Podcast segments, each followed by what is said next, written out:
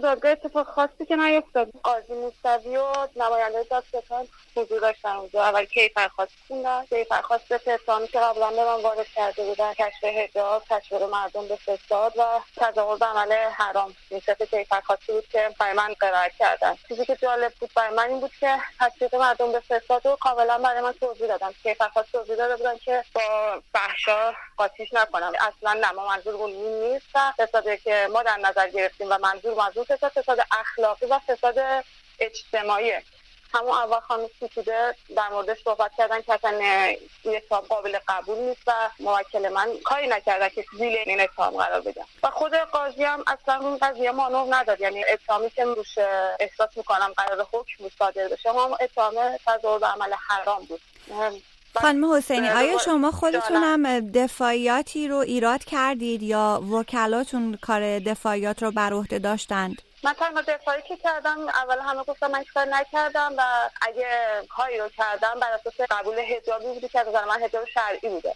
یعنی من حجاب شرعی کاملا رعایت کرده بودم و اون حجاب شرعی که شما میگه سری باید سرتون باشه من اونو حجاب شرعی نمیدم. طبق گفتهایی حالا آقای طالقانی هست آقای سیستانی هست خیلی از فقهای دیگه. ولی چیزی که گفتم به من اینه که فقها حالا کیس نظراتشون خیلی زیاده و اینا. مهم اینه که ببینین از قول مشهور چه نظری هستش. که از قول مشهور اینه که شما باید حجابتون همون حجابی که باید روسری سرتون باشه. تا اونجا حتی پیش رفت که به من گفتش که شما اگه یه روسری توری هم قرار سرت کنی اونو سرت بذار. یعنی این هیچ اشکالی نداره که موهات از زیر تور پیدا باشه.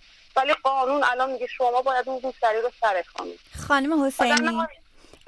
مشخص هست که قرار هست کی برای شما حکم صادر بشه و پروندهتون بعد از برگزاری جلسه اول حالا چه مسیری رو خواهد رفت؟ من نمی‌دونم دقیقا اصلا هیچ خبری از همون موقع پرسیدین که حکم چیه گفتی که نه حکمی صادر نکردیم. باید منتظر بمونیم تا حکم شما ابلاغ بشه. مثلا از حقوقی و قانونی چی نمی‌تونم بگم. فقط طبق شواهد و دیداری خودم نمی‌تونم بگم. این که اولا برخورد خیلی با من خوب بود. برخلاف تصوری که داشتم حالا یه استرسی که حالا داشتم حرکت نه برخورد هم نماینده دادستانی و هم آقای جفتشون خیلی خوب برخورد کردن چیزی نبود که حالا تحکمی تو کلامشون باشه. بعد فکر نمی‌کنم حکم سنگینی برای من بذارن. اگه قرار حکم بدن چون گفت اتهامات منو که تشویق مردم به فساد بود اونو کاملا اصلا روش هیچ بحثی نشد. چیزی که خیلی روش تاکید داشت تاکید همون تظاهر به عمل حرام بود. و اونم طبق اصل 638 قانون اساسی نجزای نقدیه. و من نظر خودم رو دارم میگم. نظر حالا حقوقی و فقهی و قانونیشو نمی‌دونم. خانم حسینی برگردیم به روز بازداشت شما روز دستگیریشون در خیابون انقلاب.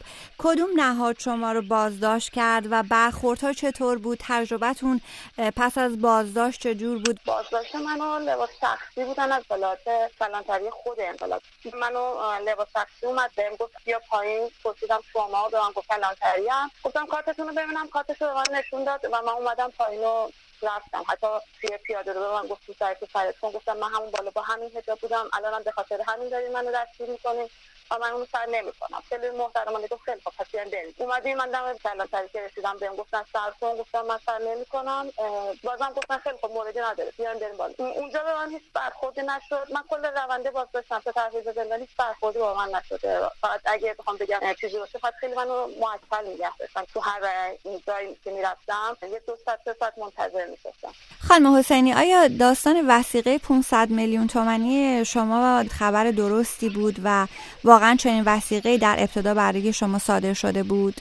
وسیقه 500 میلیونی بله و بعد چطور شد که به 60 میلیون تومن کاهش پیدا کرد؟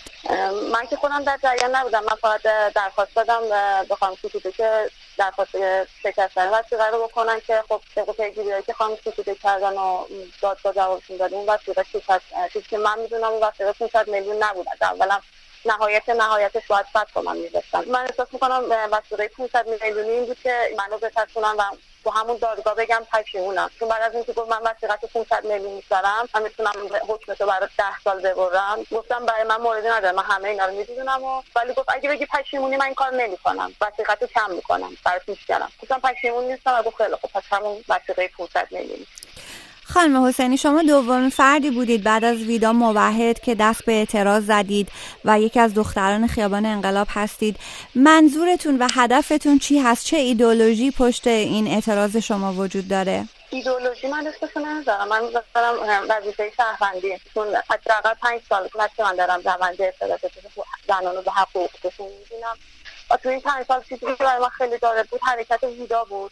در عین اینکه داشت پیامی رو به مخاطب می‌داد در این حال خیلی مسالمت آمیز صلحآمیز و یه کار خیلی هنرمندانه بود. و من احساس کردم اگه قرار وظیفه در قبال خودم نه در قبال خودم دارم و قرار وجدان خودم آروم باشه و یه کاری بکنم که قدم توی مسیر بردارم اینه که حرکت میدا رو کاموش نذارم. بذارم هم شعلش اگه روشن شده شعله رو من بیشترش کنم خب خانم حسینی این شعله و این قدمی که راجبش صحبت می‌کنید آیا ارتباطی به کمپین های مرتبط به هجاب اجباری در خارج از ایران داره یا نه؟ فقط شما با انگیزه شخصی و فردی دست به این عمل زدید؟ نه من تحت تاثیر هیچ کمپینی نبودم. یعنی من فقط حرکت ویدا رو دیدم. من اون حرکت برام قشنگ بود. حالا اینکه ویدا تحت تاثیر چی و تحت کمپینی بوده به من ربطی نداره. من فقط حرکت ویدا اگه بخوام بگم تحت تاثیر قرار گرفتم بله من تحت تاثیر حرکت خلاقانه ویدای موحد قرار گرفتم. 58 زنا مقاومت کردن تا الان زیباترین حرکت بود آرومترین حرکت بود که هیچ کس نمی‌تونست هیچ ایرادی بگیره.